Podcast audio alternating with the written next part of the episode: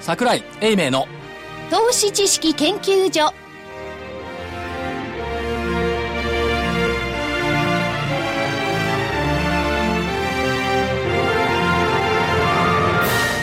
皆さんこんにちこんはにちは。桜井英明の投資知識研究所の時間ですスタジオには桜井英明所長スタジオにちゃんとおります桜井です正木昭夫隊ま長さきです。こんにちは。福井主任研究福井員ですこんにちはそして研究員の加藤真理子でお送りします今日の日経平均大引けは72円58銭高の15,232円37銭72円58銭高の15,232円37銭でしたえトピックスがプラス6.83ポイントの1258.12ポイント出来高が概算で22億1085万株売買代金が概算で2兆508億円値上がり銘柄が1213値下がりが488変わらずが116銘柄でしたやっぱり安倍内閣発足以来5日続落までしかなかったんで、今日は6日続落を避けたですね、という動きでしょうかね、はいまあ、結構急に下げましたからね。ここのところね。というかまあ5日続落というか本当は4日続落までしかなかったんですけども、えーっと5日続落したのは7月の11日までが5日続落だったとはいはいいう動きですから、まあ、そこまでで止めたかったんでしょうね。それからどうでしょう昨日までの5日間での下げ幅がはい647円、で、えー今日戻したの72円はいあといくら戻すのいや、まだだいぶありますけど。 575円か、まだだいぶありますありますうんということでまあそうは言いながらえっ、とあと一歩で1月高値にまあこれ1万5700円台ですけどもここに手が届くところまでは行ったんですが、もう一歩が届かない、そうですね、もう一本のヒットが出ないうんという悩ましいところですねでもう一本ヒットが出ないと負けちゃうのよ、だただしえっ、と昨日の東証一部の新高値31銘柄はい新安値が23銘柄5月の21日以来2ヶ月半ぶりで5月の21日っていうのはもう忘れてるでしょ日経平均1万3964円で底落ちした日もう忘れてましたそこから、えー7月31日の1万5759円まで1795円、まあ、約1800円上昇したでここで647円下げたはい、っていうところですでちなみにこれ珍しい現象ですよね今日の新高値はい37銘柄、さてかとまりアナウンサー、はい今日の新安値は何銘柄あるでしょ私ここで女優になれればよかったんですが、先ほど桜井さんと話をして見てしまいましたう何銘柄37銘柄これ珍しいでしょ三十七対三十七。そうそう 37VS37 ほこれ珍しいですよ珍しいですよね本当にねえって思いましただからだだからなんだってう。感じしますねいやいやほらあの、えーここ数週間見てるとこの上昇方で見てると、年間新高値、えー年初来高値っていうのが毎日かなりの数あったんですよね、ねそうですよね100を超えてたんですよですよねで新高値がね百何十の新安値が5とかね、、はいいうのが多かったんですが37対37ただ、えー、と新高値取っている銘柄群の時間帯で見ていくと例えば青木アスナの14時6分それからヤクルト14時55分、明治ホールディングス14時38分 J オイルミルズ14時57分ビッグカメラ14時57分コスモス薬品14時18分トリドール14時40分 DNC14 時51分ということで引け際それは何を意味してるんでしょうか引けにかけて、えー買い物が入った。で、先物の時間帯で行くと、2時15分からですね、ビヨーンと買い物入ってきて、で、その後だれたんですよ。だれたんですけど、また14時53分から先物買い物入ってきた。詳しいでしょはい詳し詳しいですね,、ねはい、なぜこうわかるか。はい暇だったからずーっと板見てる。これだけ板を真剣に見てる人いないですよ。うんでそれは過去の話要するにこれあ将来の話ですよねいやこれ今、今のいや話。今の話、はいでもじ時系列的にはもうすでに済んだとつい数分前のことですよ。でそれをなそれは何を意味するんでしょうかね引きこれ際にはねどかどかどかあたふたとこれはね来、たここで考えるのは2つなんですよ。はい、何を2つ考えると思いますいや何を考える明か日 S q でしょそうぴったし感覚、一つはね、うんもう一つはだから明日 S q 一つなんですけど、一つあ二つって言ったからねいやいやだから明日の S q ということを考えると、はいここまでずっと S q 値っていうのは、前日比安かったのが半年続いてるのよ。ということは、今日上げてきたっていうことを考えると、明日の S q 値がここまでの流れでいくんなら今日より安いんだから、引けに買うわけないんだよね。うん。うんはいそうでしょ、?S q 値の方が前日の引け値よりも安い S q がずっと続いていたんですから、ここで引けで買うってのはこのアノマリ変わったって見た方がいいのかな。なるほど。おー逆に言うとい。や、それで、えー、これまでは安かったと。はいで、アノマリが変わって、それは何を意味するんですか上昇を意味するんですか、それがね、逆なのよね。ですよね。うん2月がね、まあ、ええ S q 値でいくとね、2月が1円35銭前日よりも高かったんですけども、それ以外は今年は全部マイナスなの、前日比 S q 値っていうのは。1月95円安、3月386円安、4月407円安、5月58円安、6月165円安、7月132円安と、前日よりも安いのよ。ということは、この流れが途絶えたんだったら S q 値は今日の引け値よりも高い。はいと読むか、いやー変わってないよねって言うんだったら S q 値が今日より明日の方が安いと見るんだったら、なんで買うんだろうっていう疑問になる。疑問に思いますよでね。逆に、この流れが続いているんだったら、明日の寄り付き安いんだったら、そこで買うと月末にかけて高い流れに乗れる。この流れが変わったんだったら、明日の寄り付きは S q 値が安いんだからと思って買いに行くと、やられる。という2つ。ただ、一つ言えることは、よかったですよね。安倍さんが中南米から帰って、初めて今日は株価がプラスになりました。はいいない時高いけど、帰ってくると安い。いない時高いけど、帰ってくると安い。ただ、足元見ていくと、素直に考えればね、昨日段階での日経平均の PR って14.59倍。PBR1.25 倍。安くない安いですよね。東証2部に至っては PER14.9 倍、PBR0.89 倍あの経営者に会ったら怒ってましたよ。なんでなんで我が社が0.9倍なんだああそういう人多いですよね おいましたよ、本そう当いうに人。多いですよ、いやすぎるだろうっていう人多いんですけどもだから発表になった決算見るトヨタだってわく悪くなかったでしょなるほどですね。ねトヨタのレクサス楽しかったけど高いのねあれ高いですよ。もうせ世界中の。知ってたいやいや、知ってま知ってまししたたよ。よ。普通知ってますよ。本当いや社長このこの間ね乗っけてもらったのもこの間ですか一昨日、レクサスのハイブリッドっつうのはい。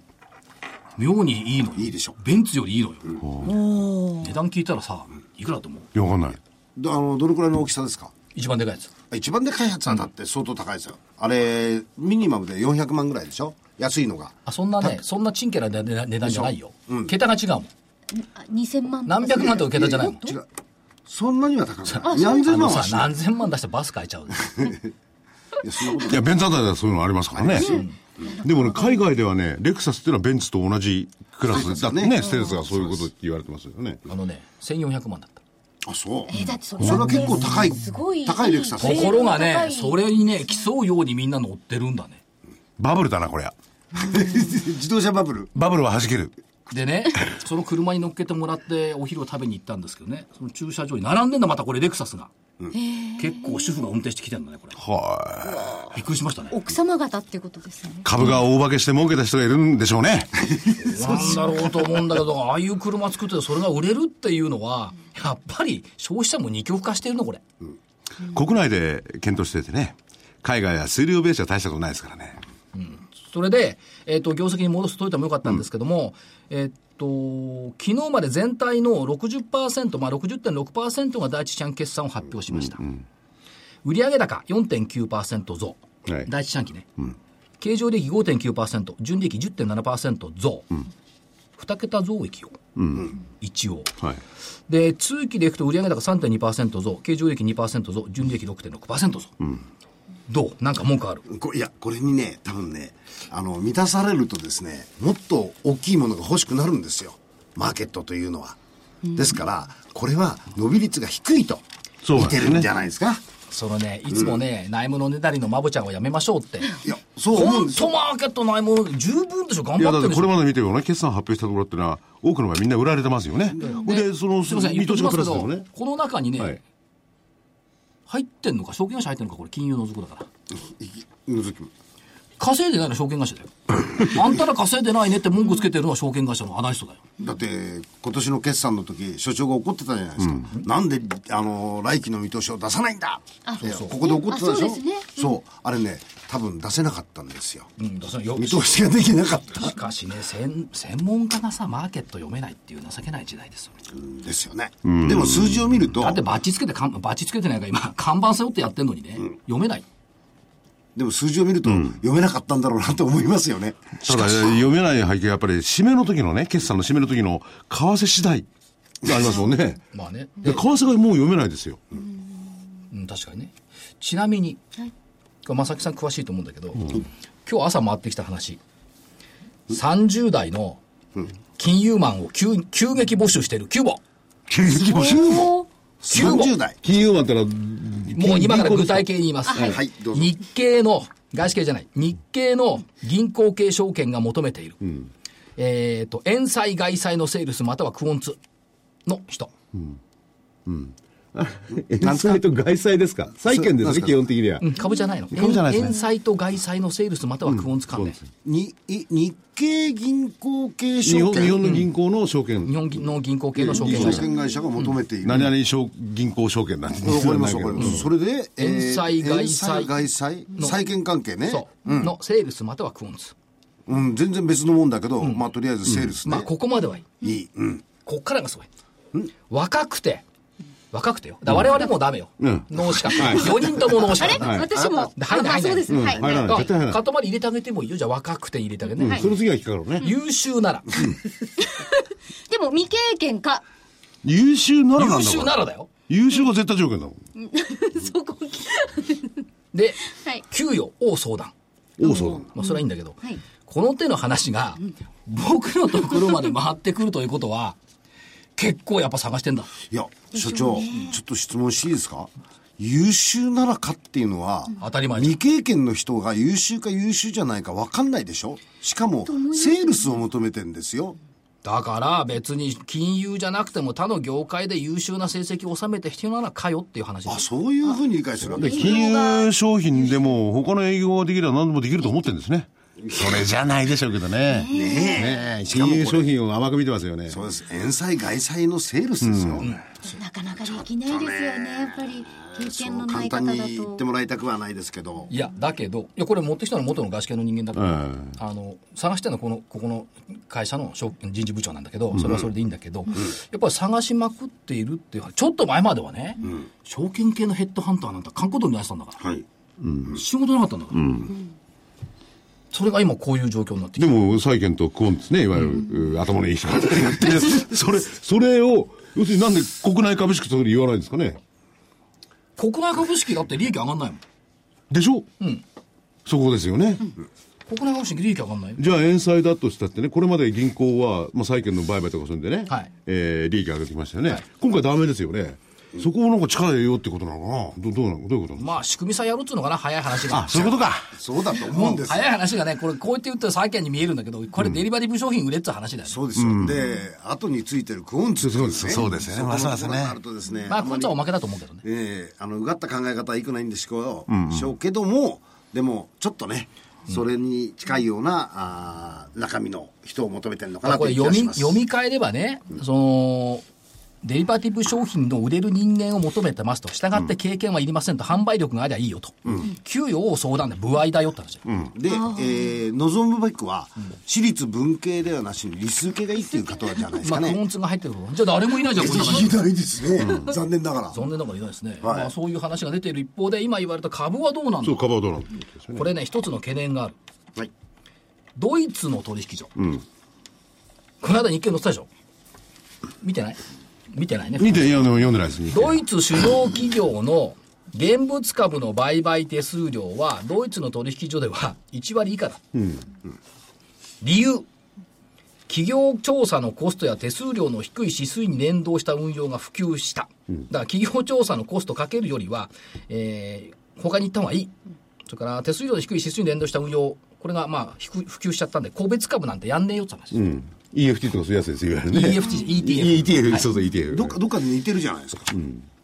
どっかで似てるじゃないですかい。やいや、どっかと似てんじゃないの、どっかはこれ真似してる、真似してる。どっかはね。ええうん、で、えっ、と、個別株の売買には資金が向かいにくい、従って、デリバティブなんかに行くと、いうことですよね。ただ問題はですね、これ、今朝考えたんですけ ど、今朝考えて。はい、どういやぞ。毎朝考えてるの、いろんなことを、あんま今りね朝考えたことは何昨日の朝なんかひどかったよ。考えてたらね、朝ね。忘れちゃった何考えて るのか。 えどうしたの何考えてたの今朝。あのね、マンションなんだけど庭があるわけよ。うんね、庭をね、ある動物が横切っていったのよ。家の庭よ、横浜の住宅街よ。え、横浜ですかイタチ最初イタチかなと思ったんだけどさ、でタヌキにも似てんのよ、でキツネにも似てんのよで尻尾ふさふさしててさあこれ何かなあ。ハクビシンだ、それ。最近増えてますかそうらなのねよ。朝4時半頃さ庭でタバコ吸ってたらハクビシンがさよく見ていったんだよねだから昨日は何にも考えられなかったで、今日は何も横切んなかったでしょ今日は何にも横にいなかったから、考えた。また来たらどうしようと思ってた怖いよあれ自宅で見るとハクビシンって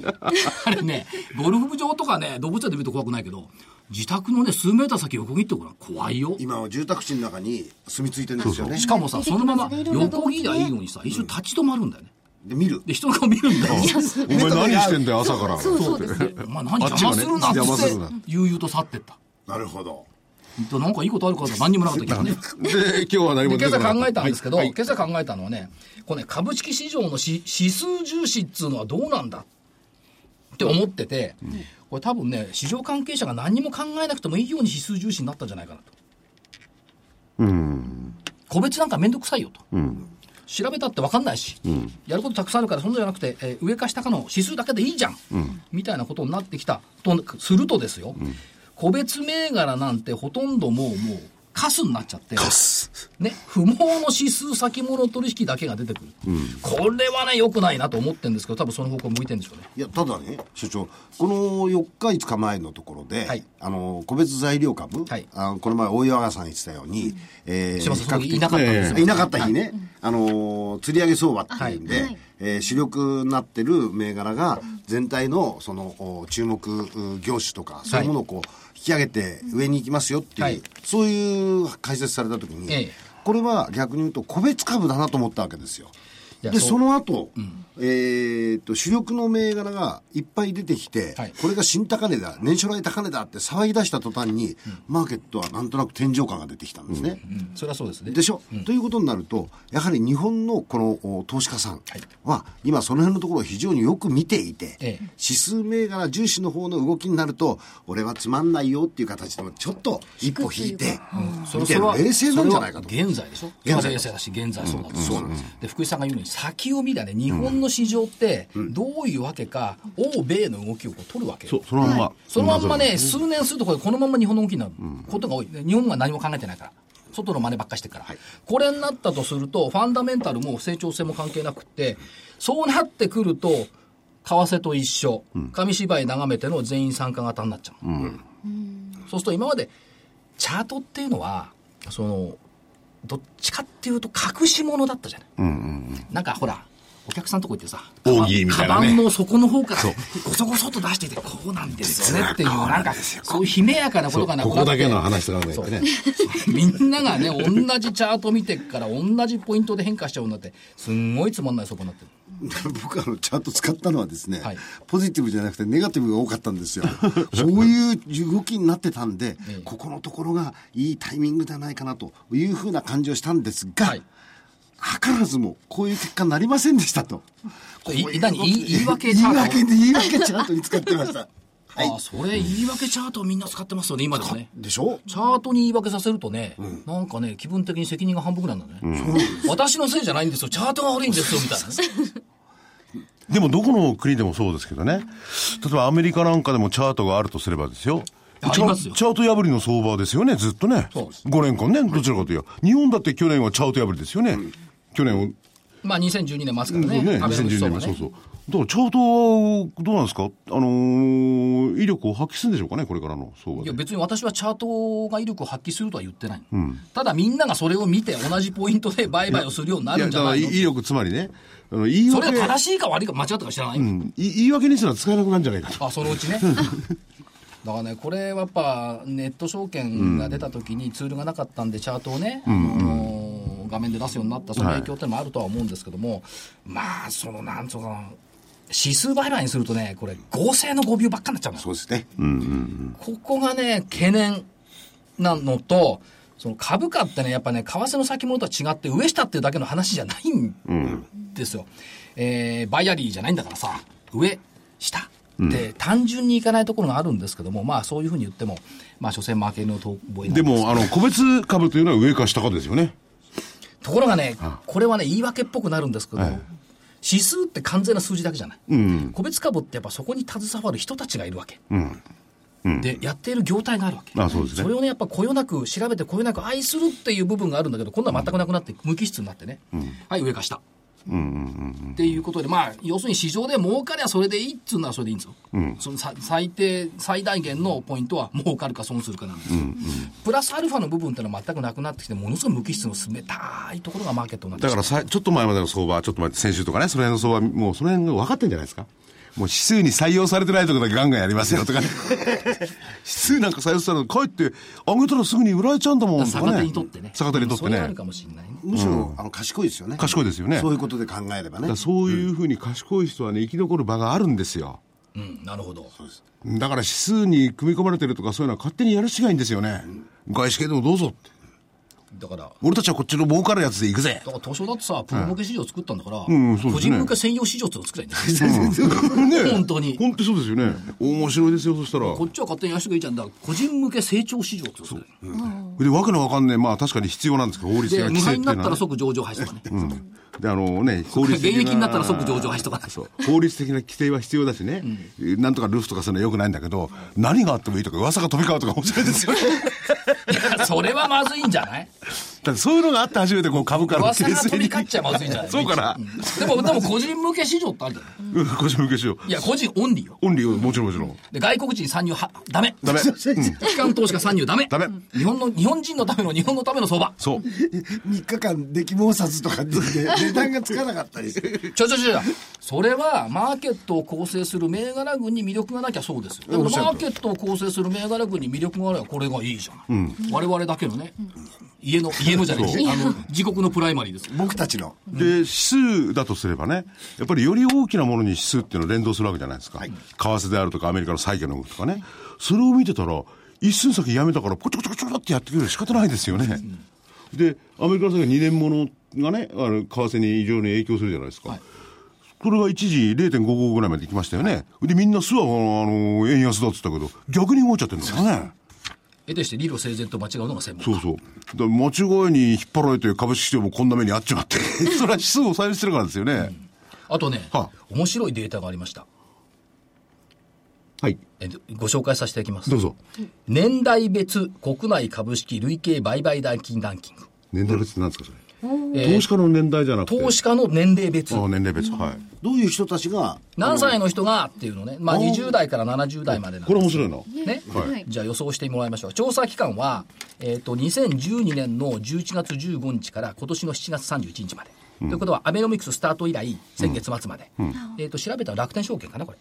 れ。で、ちなみに、20歳代の投資家、ここに誰もいませんけど、はいの売買、ずうんと言わなくていいんですけど、売買代金ベスト10。1位、東電。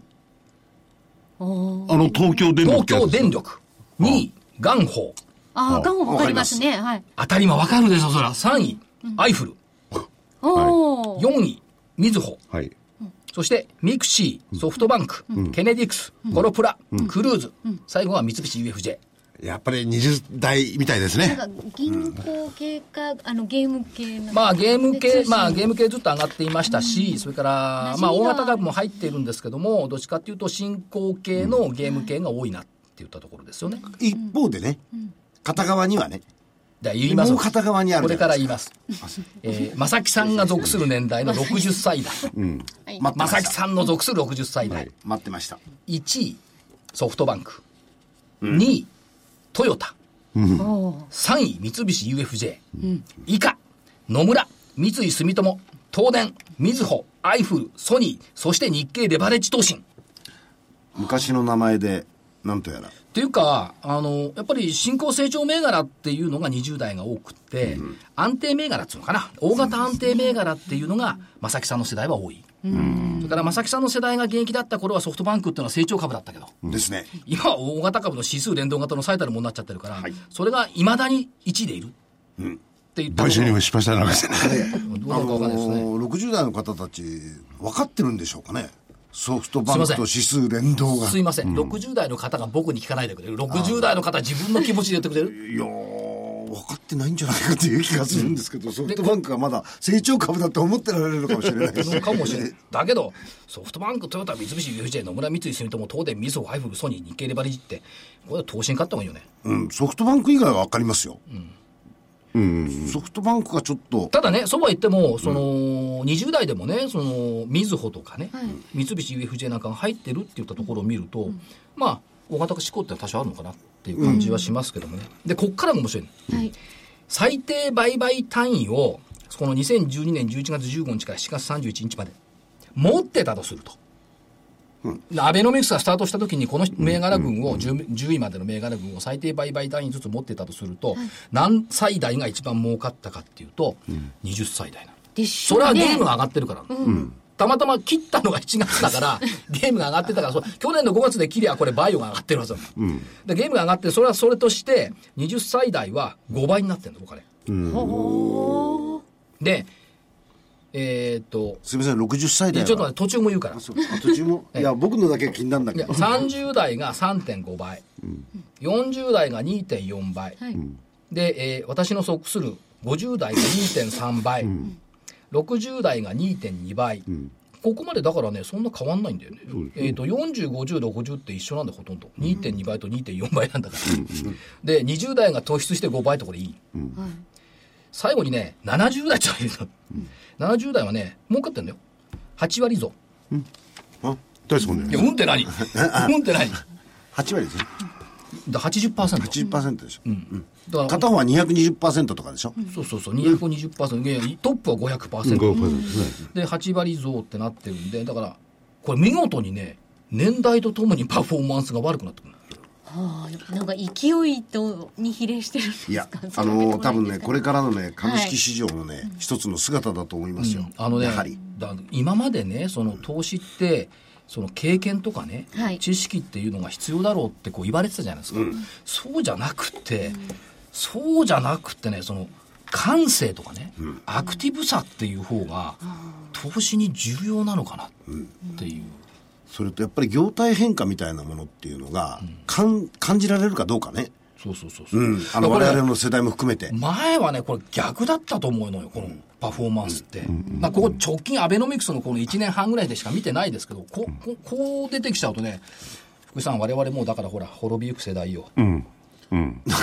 いや、でもその 5. 点何本の20代が威張ってるかどうか知らない。直近の。別に威張ってないよね、データだいもん。や直近のミクシーだけで相当稼いでるだけの話なのそう、そういうことよ。ねえ。そうです。ただね、僕のはどうなのよまあそうは言ってもさ、例えばね、じゃあ、この中でさ、はい妖怪、なんだっけ妖怪ウォッ妖チ。怪ウォッチ、見たことある人さ、誰もいないと思うよ。見たことそんなもん見る気もねえ写真でしか見たことない。ね。知らない。何ですか、それ大体。でもあ何のですか知り合いがあのおいごさんかなんかのために並ぶと言ってるのそうはそれとかさ、白猫とかさ、あ、それはね、の見たことあるみやったことあるいやないでしょです。だないねです。ゲームになるとね弱いのよ弱い。そうです、ね、やる気もないもんやな。る気もないんだけどでも若者はやってるから分かるじゃん肌で感じるじゃない、そうだね。でそれがね逆にねスあのスーパーファミコンとか言われるとね、ああれかみたいなねね、今ないないっつうかさスーパーファミコン売ってんのか売ってんのかうあることはあるんじゃないですかねでも30年ぐらい前にファミリーコンピューターが出てきた時大人たちは、バカ言ってんじゃないよっていう感じだったと思うんですよだから当時の任天堂って化けたもんやっぱり、でも楽しかったですやっぱやったらそれはショックだよね。その、それまでだって紙のゲームしかないのにさ、動くゲームでストーリーが ある。こういうゲーム版っていうボード版しかない。人生ゲームくるくる回してるぐらいだったのがさ、ポートピア殺人事件なんかすごいね、活動的でしたかポら、えね。ポポートピア殺人事件。あの神戸のポートピアですかそうそうそうあの頃できたんですかそう。堀井雄二だったかな。全然何の話をしてるのか世代が違うわかんな。そっから、あの、スクエアになって、ファイナルファンタジーじゃなくて、もう一つの方に繋がったんだから。まあ、それはそれでいいんだけど、そういうふうな、やっぱ新しいものに対する感性って、松崎さん失っちゃいけないね、やっぱね。あ分かってますいや、それでゲームを悪いとは言いませんよ。はい。悪いいいでしょう。何生み出すんですか利益。企業の、もちろん。だからこれ株の話してんだよ。うん株の話してます、そう、社会学的にさ、これはさ、 人々がゲームに、あの、近くの費やしてどうなのか、そういう問題じゃない。ここはあの株の話なんだからさ。まあ割り切ってえーいらっしゃるえそうー二十歳が多いと。それはゲームが何を生むとは何も生ません生みませんよ。時間の消費と楽しみだから。で、そうです。でしょいや、でも任せ僕ちゃいないでも、しょ僕もゲームメーカーがそれで儲かるって言ったら投資するかもしれないな。そうでしょもう東電でもなんでもいいやなと思ってね、冗談じゃないとは思 うけど。 20代の方ってでも結局あの投資家でもあり自分で利用してる人でもあるわけですあよる意ね味消費あのしたり賢いんですよんです自よね分たちが使っているものがいかに楽しいかでそれでもってこれは売れるか売れないか、そしたら売れてるところは儲かるだろうというふうな発想から見たら正しいですよねええ実に、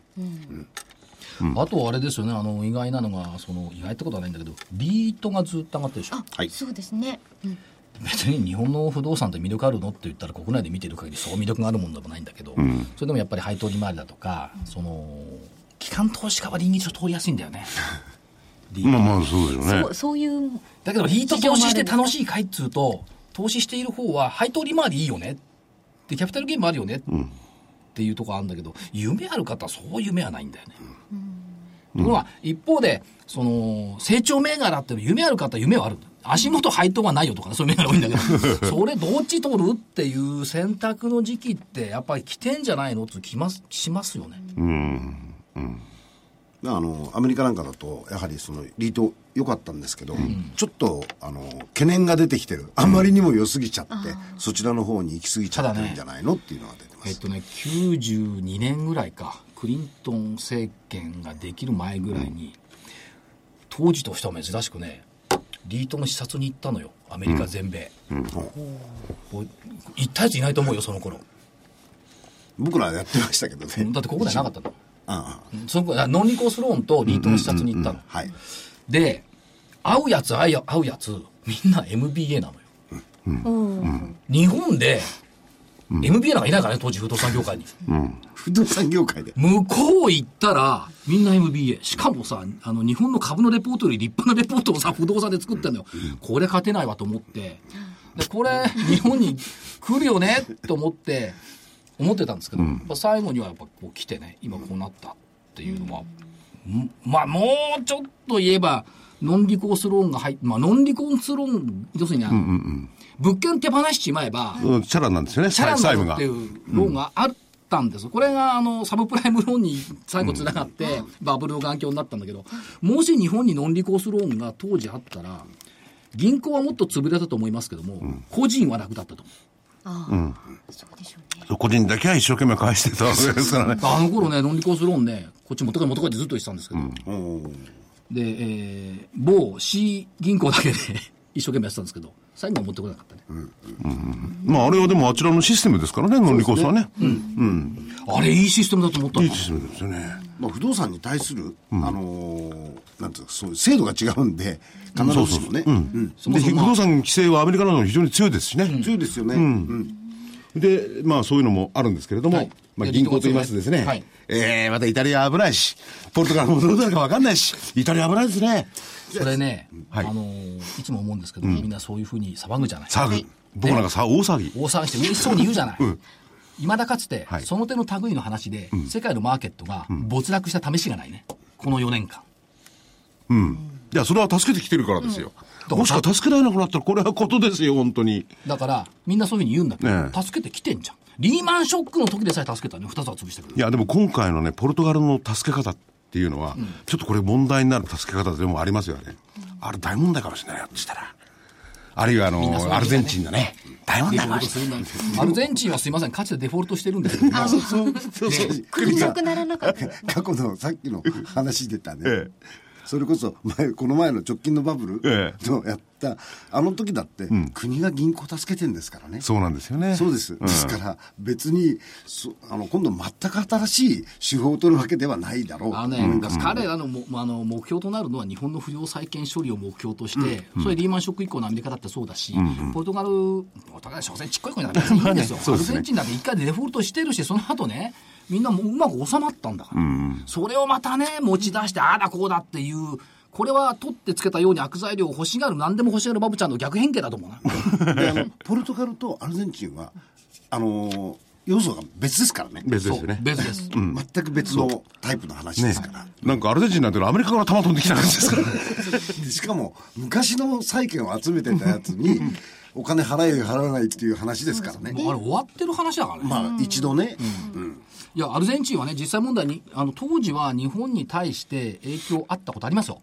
いや、大変でしたよ。大変でしたよ、地方のね、えっ、と、共済とかね。僕は あありましたね僕、アルゼンチン大使館でもって説明会までやりましたもん。あわあ、悪い人なんだ。アルゼンチン大使ヤコボが言ってたわけです私ね。ね、あの、地方の農林系とかね、あの、担当したことがありましてね。行くとね、いや、うちは運用大丈夫ですって言うわけ。なん で大丈夫ですかって言ったら、運用したの8割がさ、アルゼンチン国債なの。館大丈夫じゃないです。いや、そこ潰れましたけど。だから、国内に対する影響度合いは確かに、あの、ありましたよ。でも、あの頃、これは OECD 加盟国だから大丈夫だとか言って、松崎さんが言ってたと思うな。まあ、リーマンショックとか、 いろんな銀行がありましたいかや、ら大ね丈。夫ですとは言ってないですよ。いやだってこういうふうな処理の仕方がありますよっていう話をしてたあ、。処理ね。そうです。大丈夫とは言ってだなって利い。回りさ逆です。十何パーセントあったよね。年間利回り。そうなんですか。で、OECD だから大丈夫ですって。いやいやいやいや、そんで、じゃなあ、こと言ってません。向こうが言うんだもん。これは OECD 加盟国のアルゼンチンだから大丈夫ですって。向こうが言う。そんなことはありえませんから。いや、大丈夫かどうかわかんないけどね。そう。だから、あとまた懸念といえば懸念ばっかり出すんですけれども、ね、ウクライナ、ロシアの動き。また出したがるねど。うしたかなそれを、それを、お影響すべき、いろいろ制裁等々でですね、やり合ったりなんかするようですけれども、欧州の動き。どうしてドイツドイツの落ち込み。どうしてそうどうしてそうやってさ、い外の世界にさ、危ないことを求めるわけどうしてみんなそうなのか不思議だよね。だいやだからって、順国番際です的からな、そうそうそう。国際的な動きがやっぱり金の流れっていうのは大きな要素ですからね。はいこれはもうそれを気にせざるを得ない。僕は気にしちゃうと、もう目の前をハクビシンが横切ったとしても気にならない。あ、そういうところじゃないですか。いや、僕はあれですよ、あの、ポルトガルの問題よりハクビシンの方が怖いな。ハクビシンよ。でも、予期せぬものが突然目の前に現れ ると、だってポルトガルでもそれはアルびっくりしますよねゼンチンでもウクライナでも予期してるじゃん。 よくしない言葉が、福井さんから出てきたんで、朝っぱすいません。ウクライナは分からないんですよ、本当に。危ないですよ、あれ。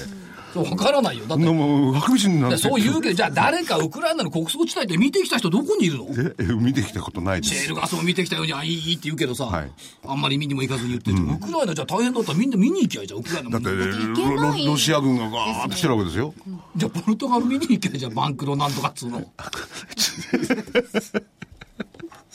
ハクビシン見てる方がいいや、俺。ちょっとお知らせやらない、これ。そうですね。じゃあここでお知らせです。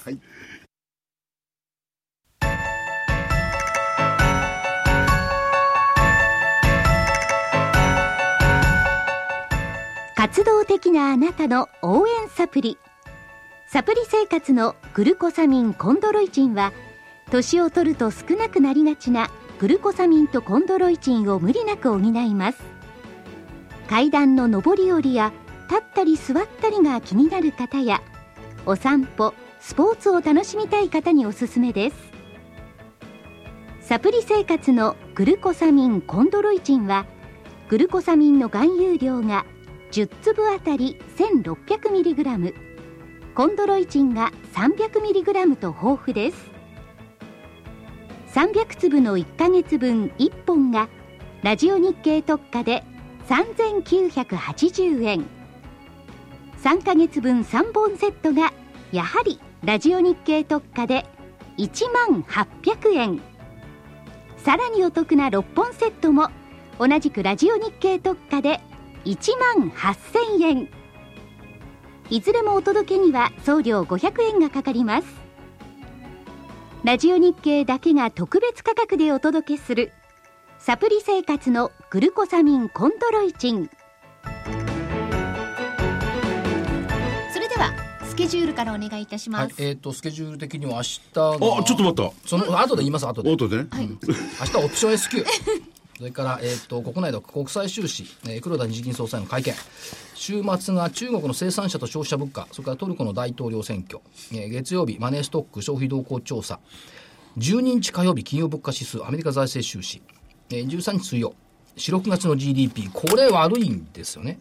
まあ、平均でマイナスの7.2%ぐらいって言ってますけども、一番悪く見てる人は2桁マイナスっていうのもあるし、まあ、消費増税の影響がどこまで出てきてるのっていったところなんでしょう。ねアメリカの方なんかも GDP 良かったですけれども、あれはだって在庫が積み上がってるだけですから、これから先わかんないですよね、あっちは。まあ、しかもね、全四半期は雪の影響があったか らね、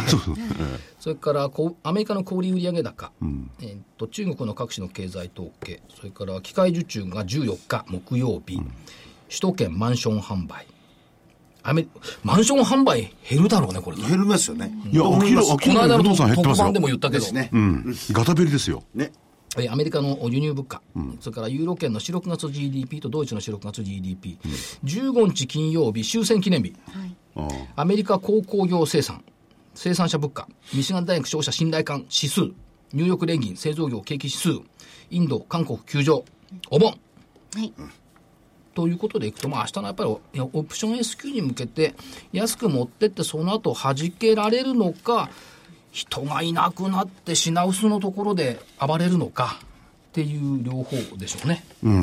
品薄のところに暴れるのがいいですね。ポイントはねあの、し7月末の上昇もし、売りが少ないところにパーッと来ましたからね。ポイントは11日月曜日、満月。はい。それから25日月曜日が新月。はい。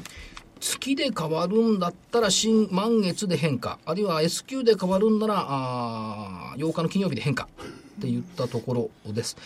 で言い忘れたのがハクビシンの影に隠れましたけどハクビシンであうくごまかされるといやころご。まかせないハクビシンの影に隠れましたが、先週出した見通しは見事に完璧に外れました申し訳ございません、下値1万5490円、200円も外したこれはいこ。れでかいですよ。でかいですね、え200 270円外した、はうんでこれ上が1万6109円とんでもない ね申し訳ございませんで謙虚に反省をいたしまして、はい来週の見来通週しは、はい。え。まさかハクビシンの話をするんじゃないですか。あ来週の見通しかどうぞ。どうぞ。もう白飯見たくない明日も出るかも。ももう一つ言って いいあ他にも出てきたんですか出てきた一昨日ね、はい。朝 おとといこれ本当に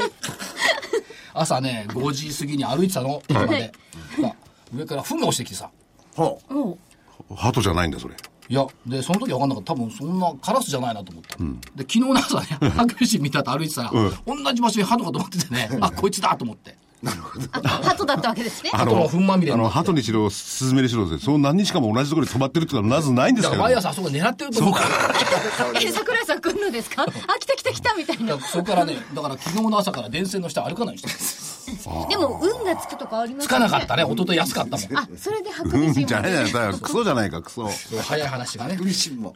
で、はいえーはいえー微妙な話で失礼しました。はい来週の見通し、は75日線14931が下。もう、急に下行っちゃいましたね。一万四千九百三十一円。はい。はい。上、1月 S q 値、15764、もう一回戻した。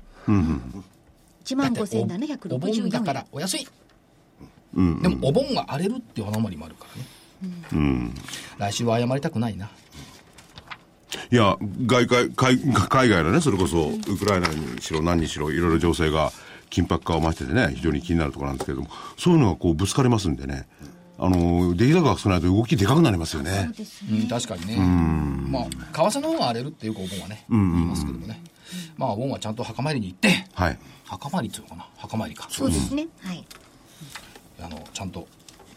ご先祖様をはいお迎えしなくちゃいけなで、い終戦記念日なんかでもですね、いろいろ歴史を振り返ったりなんかするの重要ですしね、はい昨日なんかも広島のちょ原っと待って今中井発、さんはい。終戦記念日、歴史振り返る、これまでの日本がしてきたことをそそうわれをか振りまりす返る。、福井さん15日ってゴルフじゃなかったっ振り返りつつです。けどうやって振り返るの行く前に振り返る。 15日じゃなくてもいいですよ。はい13日そうそう14日でもいいんですよ。常に必要なんだから入りが13日そうなんですよ。で最後が16日か、はい。はい送りに。はい。大丈夫です。ぜひね、ご先祖様に、はいということでお知らせですか。はい。桜井英明の投資知識研究所。 DVD7 月号のテーマは、あなたの銘柄選定法は間違いだらけ。勝つためのテーマ、銘柄選び。利益確保法はこれだ。え DVD 価格は8640円、送料500円です。一言、それだけございませんかと、要するにいやいや銘柄選びはこれから8月にもかけて重要になりますしね、ぜひその銘柄選びのノウハウを、おー桜井所長のですね、はいえー手に入れていただければと思います、はいで。それだけじゃなくて8月はですね、い相場の休み方。相場の休み方。休み方。やっぱり休む。儲けたら休む。あ、上手に。そう。ずっだとから銘柄を選んで。で、そのままあー保持するのも休みですし、えー、一遍利益を確定して、確保して、えー休むのも休み。その8月あるいは9月はですね、ひょっとしたらその休みというのがキーワードになるかもしれない、相場になるかもしれない。 8月も9月も休みになっちゃうと、証券会社また大変ですね。大変ですね。変まであすね債券でも売っていただいて、これはだけど、あれですね、いいサインですね。福井さんがね、今月は売りだとかね、休みだとか言うとね、相場展開逆になることいや ちょっと今後7月だけだってね、ちょっと最後に外したのは。そうですね。ね、危ないとこで外れただけの話であった。危ないとこで外れた。危ないとこで外れたでしょ出来高の少ないところを、プラプラっと上がっちゃって ね。いや、そんなに、